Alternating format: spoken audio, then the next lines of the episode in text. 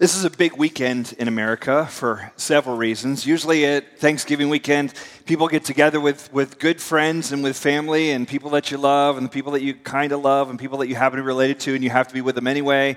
And you get together and you do things. You know, you go see whatever the holiday movie is together. You, you eat turkey. You go, I don't know, if there's snow, there's go, you go sledding. You watch college football rivalry weekend you kind of do all that stuff, and then you gather the family up and you go try to knock down the door to Walmart and get a cheap television and it's a beautiful thing. I, I thought about the, uh, you know, sort of the Norman Rockwell famous paintings, you know, that, that, he used to do for the Saturday Evening Post back, you know, 60 years ago or whatever. Those like iconic sort of Americana sort of images of the holidays, everyone gathered around the turkey and all that. And I was like, it, it's unfortunate no one is doing those paintings today because we could have an awesome, iconic Americana painting of people fighting over a television in Walmart. It would be beautiful, wouldn't it? Or, or like, wouldn't that be like an incredible sort of image that we should have, you know, the, the, like a modern sort of Rockwell, or like the family gathered around the turkey and everybody's looking at their phone, you know, like, wouldn't that be beautiful? You know, somebody needs to, that niche needs to be filled. Somebody needs to do that. Um, this is a big weekend in America for two reasons. Number one, uh, the, the money that is, is sort of shelled out this weekend. Black Friday weekend is pretty massive, and the, the amount of money spent on Black Friday weekend is really something to behold. Uh, I actually found the stats on it. I want to put them up on the screen. This is what the spending has been on Black Friday since 19, or since, I'm sorry, since 2005. The number on the left is the, uh, how much per shopper was spent. So the average shopper um, estimated this year, this was before this weekend, the average shopper spent $967 this weekend on Black Friday, for a total of 682 billion. You can see it goes up every year except 2008, which I think was involved with, I don't know, the housing bubble or something like that happened in 2008. So uh, that was the only year we spent less that year than we had spent the year before. But every year it just keeps going up. We spend an incredible amount of money as a culture this weekend, which is a, a, a big consumer fest. We're going to talk more about that kind of consumption next weekend. But what I want to talk about today is the other thing that happens this weekend, which is food. Lots and lots of food. This is like, if you love food, this is your weekend. You, you cook. Um, I haven't cooked. Uh, I haven't cooked since Thursday. We cooked Thursday, and then I'm like, it's in the fridge, whatever you want. That's all we're going to eat all weekend. We're just you put everything in plastic, and then you just have leftovers, and it's like really good. And so uh, that's been that's been a great thing. And and if you love food, this is this is your jam. And and uh, and there's and it, it's, a, it's really a great weekend for, for feasting. Right, and so I want to I want to talk about that. Uh, I want to talk about the food portion of that today. Uh, this series that we've been in is called Ancient Answers to Modern Problems, and uh, we've talked about, two weeks ago, we talked about technology as a modern problem. Before that, we talked about sex as some modern problems around that as well. And, and, and when you look at some of those topics, you go, okay, there are, there are modern problems around techno- technology with phone addiction or, or screen addiction or that kind of thing, for sure.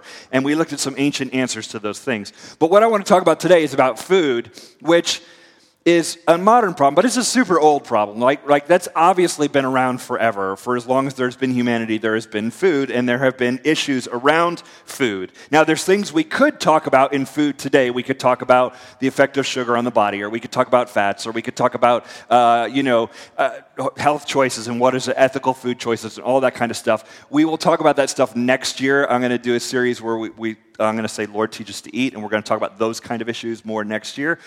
But today I want to talk about a modern problem around food, and, and that is the idea that some people have a lot of food and some people don't. And there's a, a real thing in our culture called food scarcity where people don't uh, have enough food. And it's actually a, a, problem even in this, this country. And it's a weird thing, it's, it's a problem globally. Like, we can go, man, God, why don't you help the world. There's these people in the world that don't have enough food. Why don't you help them? And, and I, and I got to wonder if, if, if God's sort of looking down at the thing, at, at all of us, and going, What do you mean, why don't I help people with food? I have, I've given you plenty of food to eat. The problem is that some of you have it and then some don't. It's not that there isn't enough food, it's that it's concentrated in certain places and not in other places. And it's primarily concentrated in places that have money. You can see that on a micro scale in our own city. Where we're sitting right now, there's plenty of food nearby. And I don't just mean all the restaurants that are up and down Cary Street. I mean, if you go to the other end of Cary Street, like not even a mile away from here, There are four grocery stores down there of food. They're practic- they've practically opened up in each other's parking lots. They're so close together. It's just like food. Like you could just kind of do this, this dance of go all the way through the different food. And you've got like, you know, run of the mill, like Kroger and Publix, right? Publix is opening up there because we need more food there. So there's Kroger and there's Publix, kind of your standard food, right? And then you can go over to Ellwood Thompson's, right? If you want to go over there, you can get all of your food made from hemp or made from like llama, llamas or something, like uh, free range llamas for all of your food. And if that's what you want, it's there. There's great options, all sorts of ethically sort, like all that's, all that is there. It's great. And then that wasn't enough. There's a fresh market right there. Have you ever been in that fresh market? It's unbelievable. They play classical music. Like you walk through there, it's the only place I've walked out of much poorer, but I felt like a little smarter when I walked out of there. I was like, I have been educated in here. It, it's, it's incredible what the, like the temple to food that that place is. You, you go, they have like trellises by the cash registers. I don't know, as standing there, I'm like, should I buy my bread or should I officiate a wedding right here? I'm really not sure what's going on. And it's just, it's a weird thing. And so you've got all of this food not even a mile from here. And that's weird in the history of history, right? If I just want, I don't have to go kill an animal, I don't have to go pick the plant or whatever. I can just go to these large buildings and they have all of it right there. But if you go to Church Hill, not so much food over there. There's one grocery store at the base of Church Hill, right? And it's the one that people over there like to make fun of for whatever reason. I don't know. But like it, so, so there's not nearly as much food in that part of town as there are as there is here. And, and why is that? Because of money. Grocery stores run on very slim profit margins, and it's difficult to run a grocery store in an area where the income level is low. And so, what you have over near that area is what is, uh, what is called a, a food desert in, in Richmond. Uh, a food desert is an area is defined as a mile area where there is no there's no access to a grocery store or there, and there's no cars to get it. So if you want food, you may have to like walk to a convenience store and just kind of buy what, whatever's there. And so there are these food deserts all around the country. And in fact, Richmond is, is, is known for them. Richmond, in 2012, Richmond was identified as the largest food desert for a city its size in the United States, according to the Community Development Financial Institution Fund. I want to show you the, the, the picture um, this map. Uh, the purple is food deserts in, in, this, in Richmond. We're out there in, in the sort of the near West End or like kind of going out, out towards the west, just north of the river, where there's plenty of food. But in certain pockets, there are food deserts around, around the city. And um, this, is, this is a challenge because the lack of access to food can cause a lot of problems. Um, and it's weird that Richmond's like this because nationally, what is Richmond known for? Uh, NASCAR, and then um, food, like as a foodie town in the South.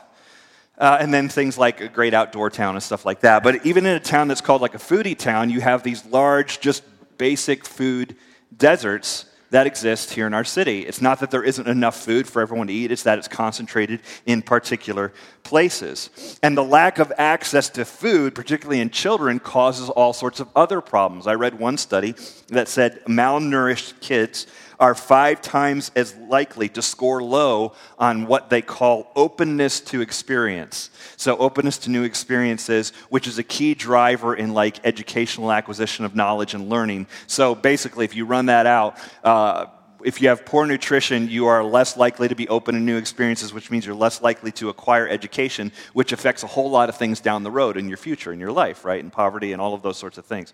So there's a lot of challenges that are associated with poor nutrition and, and food deserts in the city. And so it's, a, it, it's actually a, a, problem in our society. Now, food deserts uh, are not something you, you probably think a lot about, um, especially if you have a grocery store nearby or you have a car to go get one and uh, go, go to one. And so uh, you probably don't give a lot of thought to, oh, you know, there's, there's places in town where you can't get uh, where you don't have good access to food. But it really is a problem. And it's a problem that I want us to talk about a bit this morning. Not to overwhelm you, not to like, oh man, especially Thanksgiving weekend. This is good of me to do this, isn't it? Uh, not to be like, man, you know, on a weekend of feasting, you're talking about like food deserts and stuff like that. I, I was more interested in food desserts, um, which is different.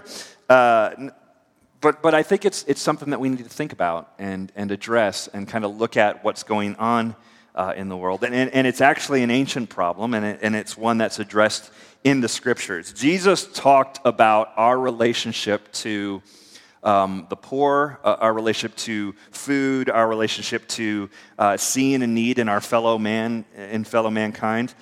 He talks about this, and he traveled with a guy named Matthew. Matthew was a tax collector in the Roman Empire in the first century, and Matthew took the time to write down what Jesus said. And I want to read to you from Matthew 25. If you don't have a Bible, you can get one from the welcome table when you leave today. It's always good to just have one so you can read it through an easy to read translation. Um, but we will also put it up on the screen for you. Matthew 25, this is a, a very famous teaching from Jesus, and uh, it, has a, it has a food tie in here. So, Matthew 25, we'll start with verse 31.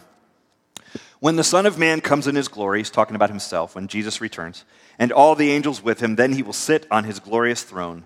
Before him will be gathered all the nations, and he will separate people one from another as a shepherd separates the sheep from the goats. And he will place the sheep on his right, but the goats on his left. Then the king will say to those on his right, Come, you are blessed by my Father. Inherit the kingdom prepared for you from the foundation of the world. So I've, I've read this before, and I've taught this text before from this stage. But it's always, it, it, always catches me by surprise. It's always a little bit unexpected. He's, he, Jesus is painting the scene of, of the end of times, and, and God is sort of gathering all the people together, and he's separating people out um, based on something in their behavior, based on something that they're doing. And the way he separates, he says, All right, I'm going to have the sheep here, the, the goats here. Um, he, he points to something that is really difficult and, and, and challenging. He, he doesn't say, um, Come, you who are blessed by the Father, inherit the kingdom prepared for the world. He doesn't go on to say, You're blessed because you pray a lot, you go to church a lot, you gave a lot, you're just really good and nice.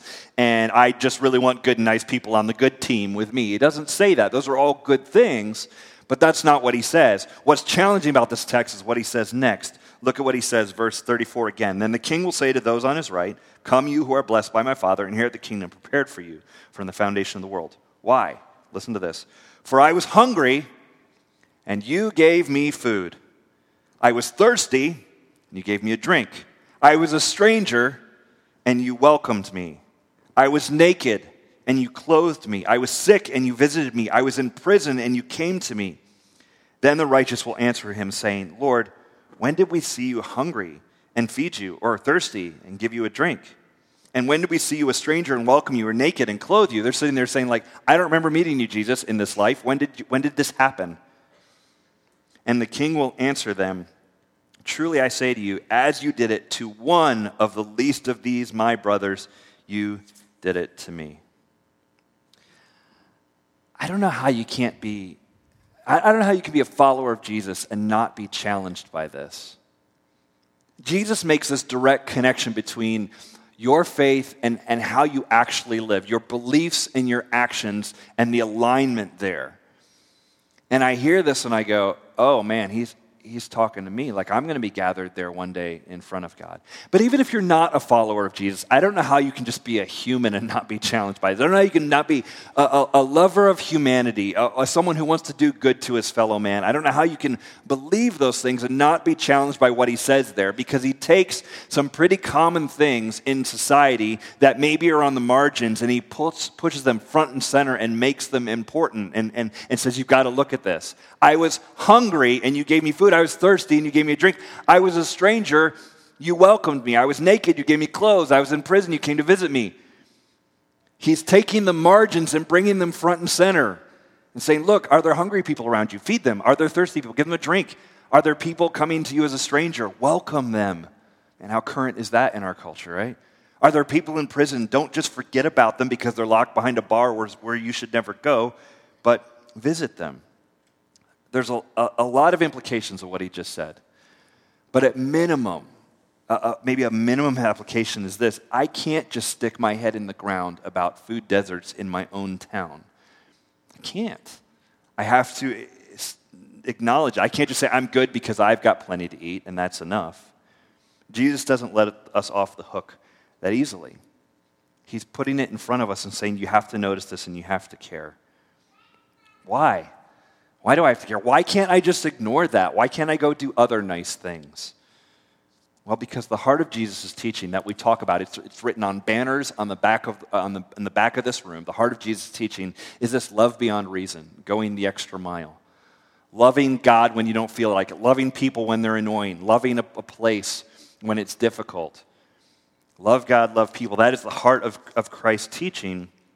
And how we love God is shown in how we love our neighbor.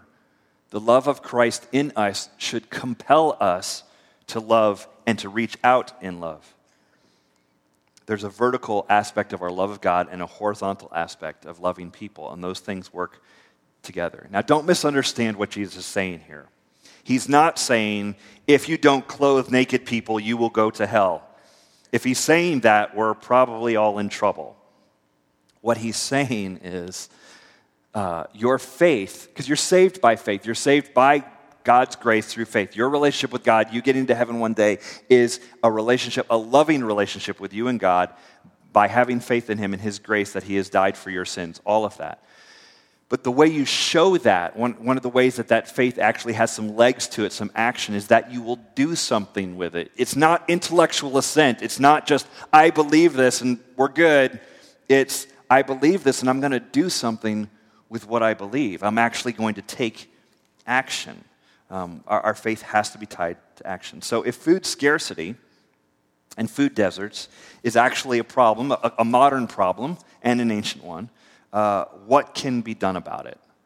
And this is where I think the ancient solution to food scarcity, I think it's brilliant.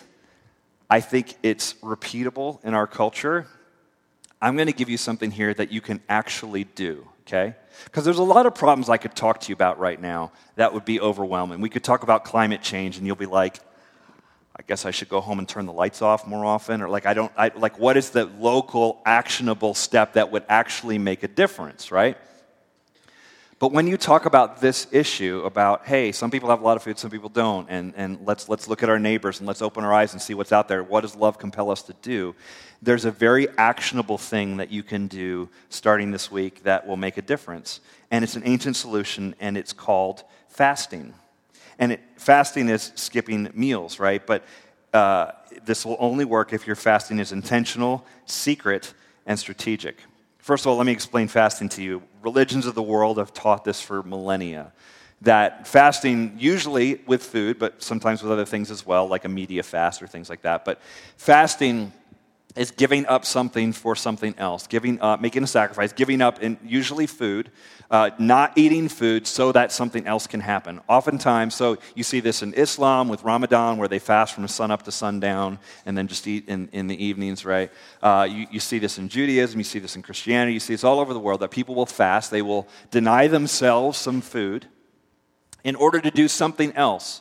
A lot of times we fast to uh, pray more, to have you know the time you would have spent the time you would have spent cooking or eating, you say, you know what, I, I'm, I get so busy, I don't pray enough, I don't read enough, or whatever. I'm going to use this time and just go get quiet instead of eating today. My lunch hour, I'm going to go pray or something like that. So a lot of times people will practice spiritual disciplines while uh, fasting from, from food and stepping away from it. And I, and I think that's a great idea, um, and I think it's a, a, a very helpful thing that helps us refocus on the things that we claim are most important to us.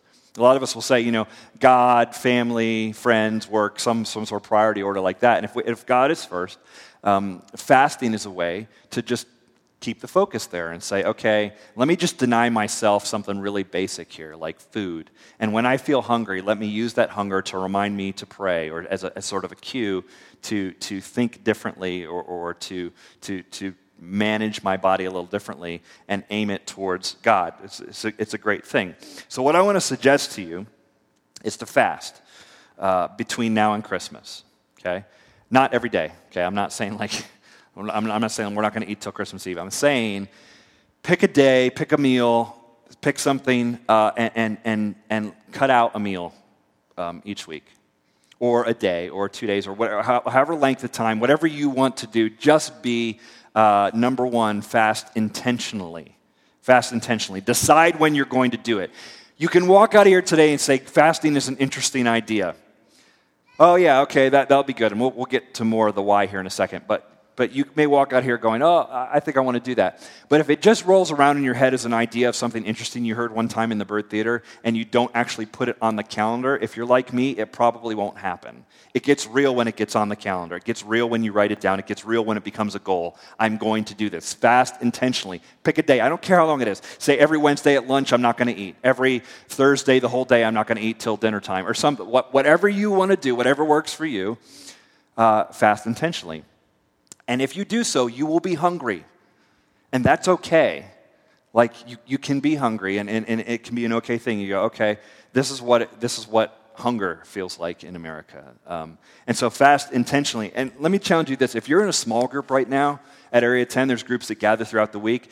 This would be a great thing for you guys to do as a group to come together this week as you, as you discuss the sermon and you, you kind of get into this concept. Talk about your own stories with fasting, when you've tried it, how it's worked. Uh, you'll hear the, the war stories around that or whatever. But maybe get together and say, hey guys, uh, let me make it real in public here. Next Wednesday, I'm going to not eat lunch and ask me how it went next week. And, and, and decide how you want to do it as a group and maybe take, take the challenge together to fast. So, fast intentionally uh, and you will feel hungry, but I think you'll also learn some really good things about yourself in the process. Number two, fast secretly. Um, you know, I, I, know I just said there's a, a, piece of public accountability, but I, but I also think um, Jesus, when he teaches us to fast secretly, is basically saying, hey, this isn't like a bragging thing, and don't make a huge scene out of your fasting. In fact, in fact uh, listen to how Jesus talks about it in Matthew 6 in his famous Sermon on the Mount. He says this And when you fast, do not look gloomy like the hypocrites, for they disfigure their faces that their fasting may be seen by others. Truly I say to you, they have received the reward. But when you fast, anoint your head and wash your face, that your fasting may not be seen by others, but by your Father who is in secret. And your Father who sees in secret will reward you. Okay, that's tricky. But like so much of Jesus' teaching, what he's saying is look, when you fast, and he assumes that you will, he doesn't say if you fast, he says when you do this, here's what you need to do. You need to get your heart right. Like so many things Jesus teaches, it's not external behavior modification is not what we're going for. He's going after the heart. He's going after the motives. Motives matter. Doing the right thing for the right reasons. This, this stuff matters. And so he's getting right at that and saying, look, if all you're doing is fasting so other people will see you, cool. Then other people will see you and think you're awesome. That's, that's your reward for doing it. But if you're doing it to truly get close to God, then don't make a scene out of it. Now, we don't have to be weird about that. Like I said, you could tell your small group, hey, I'm going to pick this day or whatever. We don't have to be so weird about it, like, I'm not supposed to tell anybody that I'm ever eating, that I'm eating or whatever. I, I met with a buddy the other day, and he was fasting all week, Monday through Friday, not eating at all. We were meeting for lunch, and he warned me ahead of time, hey, I know we're meeting for lunch, but I'm, I'm fasting this week. It's not bragging. It's not like, oh, you're so holy or whatever. It was just like, okay, so we just we just had tea together and didn't and didn't eat. Um, and and he walked me through why he was doing it and w- when it was difficult. Like when his son got Chick Fil A, he talked about how difficult that was, as it would be. Um, but you know, you don't. That's not bragging about it, right? He's still doing something quietly in secret. Um, I, I just think if we're going to fast and take Jesus' word seriously, maybe you know, don't Instagram a picture of your empty plate. I don't know, like, you know, like, look, I ate nothing today, guys. You know, hashtag blessed or whatever. Like, don't, um, don't do that, right? Like, th- there should be a piece of this that you're not going to make a scene out of it, but you just kind of do it, right? But here's where I think it's really interesting: is if is not just fasting intentionally and secretly. Uh, is number three, fast strategically. Uh, and, and, and here's what I mean by that. Uh, fast strategically means you skip meals, and the money you would have spent on that meal you give to someone else who's hungry. And in that way, your personal discipline of fasting actually serves someone who's hungry uh, in, in, in the community. You actually see this in the early Christians when you, when you see the first Christians gathering in the book of Acts in the New Testament. Luke writes it down for us. Listen to the way their, their community is described in Acts chapter 2. And they devoted themselves to the apostles' teaching and, the, and to the fellowship, to the breaking of bread and the prayers. And awe came upon every soul, and many wonders and signs were being done through the apostles. And all who believed were together, and get this, and had all things in common And they were selling their possessions and belongings and distributing the proceeds to all as any had need. And day by day, attending the temple together and breaking bread in their homes, they received their food with glad and generous hearts, praising God and having favor with all the people. And the Lord added to their number, day by day, those who were being saved. The early Christians, that's one of the first, first examples we have of the early church. Here's what they're doing they're sharing all their stuff. They're making sure that everybody has enough to eat. They're actually caring for one another by sharing their food and, and eating together and, and, like making sure, hey, do you have enough? Good. All right, we'll take care. Oh, I've got some stuff. I'm going to sell a piece of land. Here's the money. We're going to use it to make sure that everyone has enough. They are a family that takes care of each other. And I think it's brilliant. They are living simply so that others may simply live. And it wasn't just in the Bible. You read about it there in, in Acts.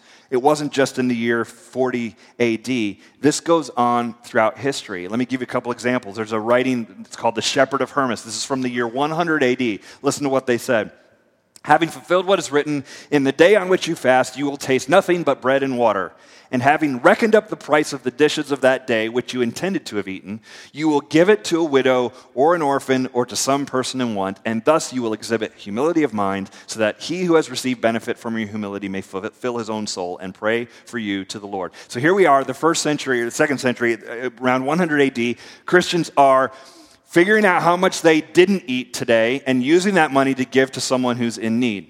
It's brilliant. This continues on. The Apology of Aristides in 130 AD.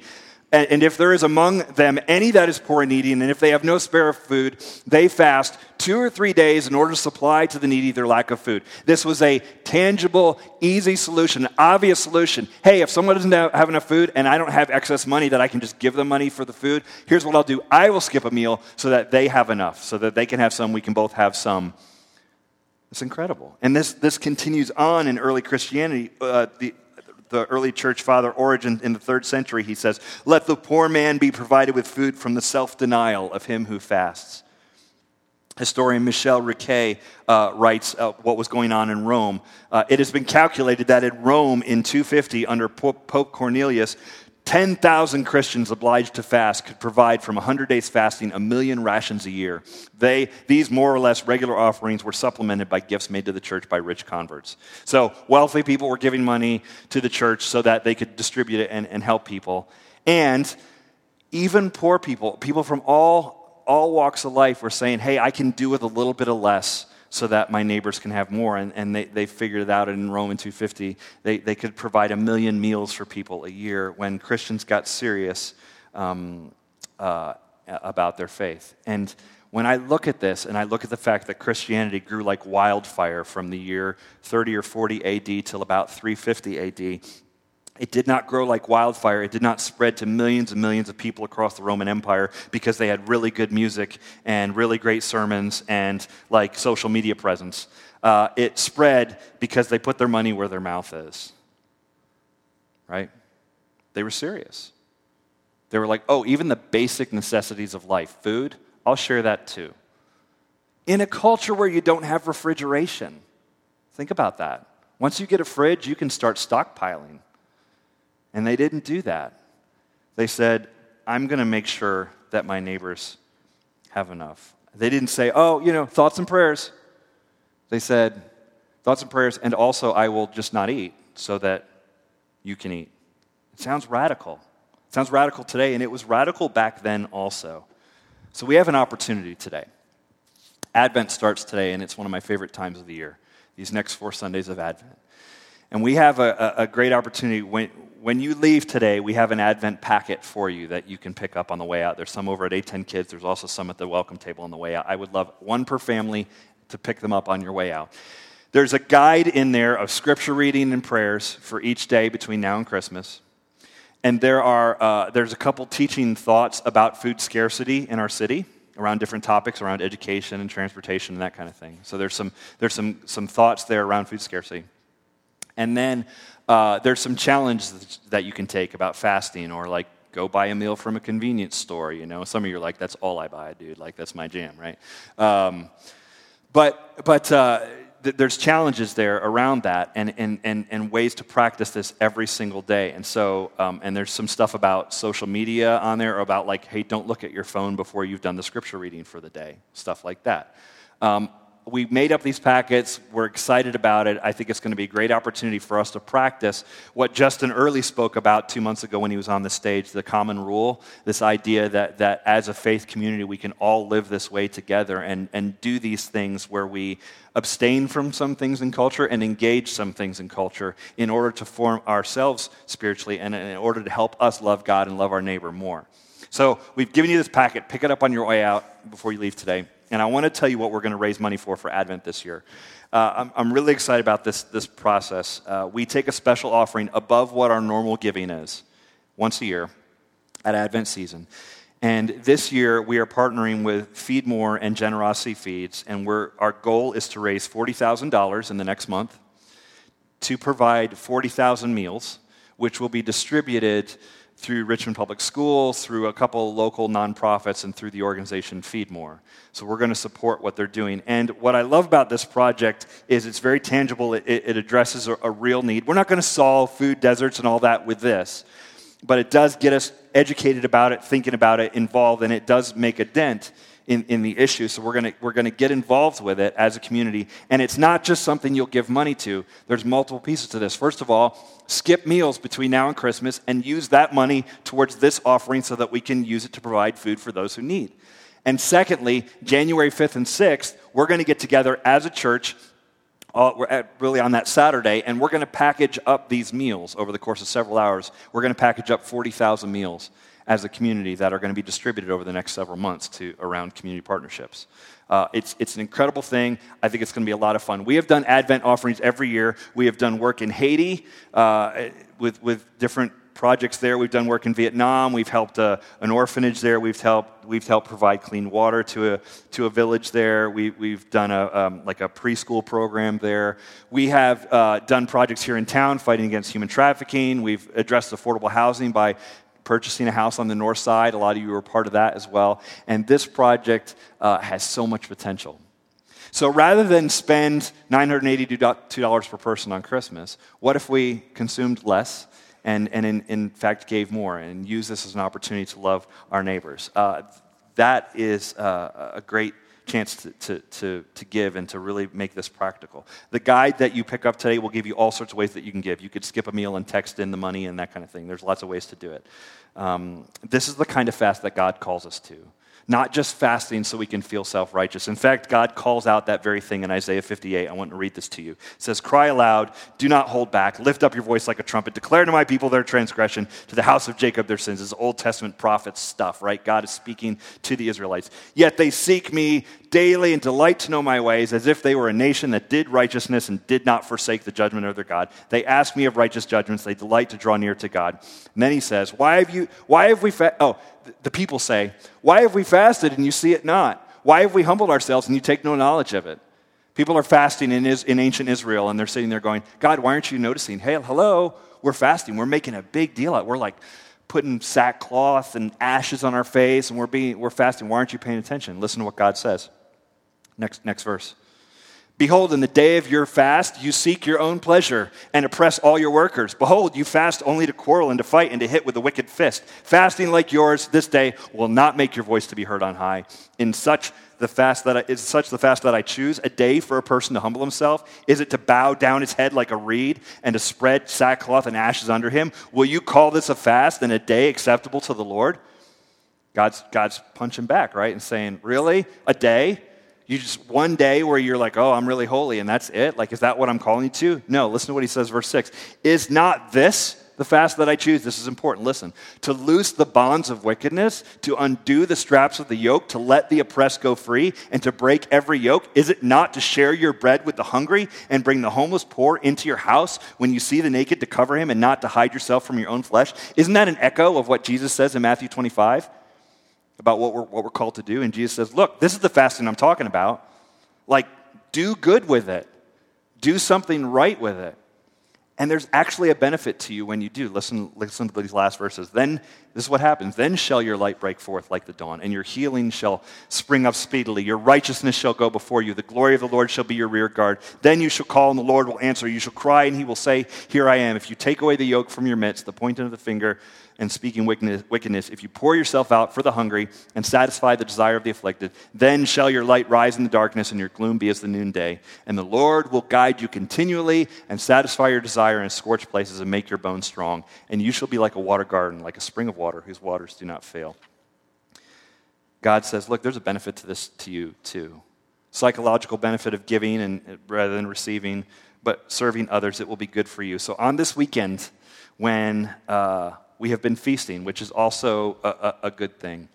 Let's turn our attention to fasting for this season and think about how we can love God and love people even through food. Let's pray.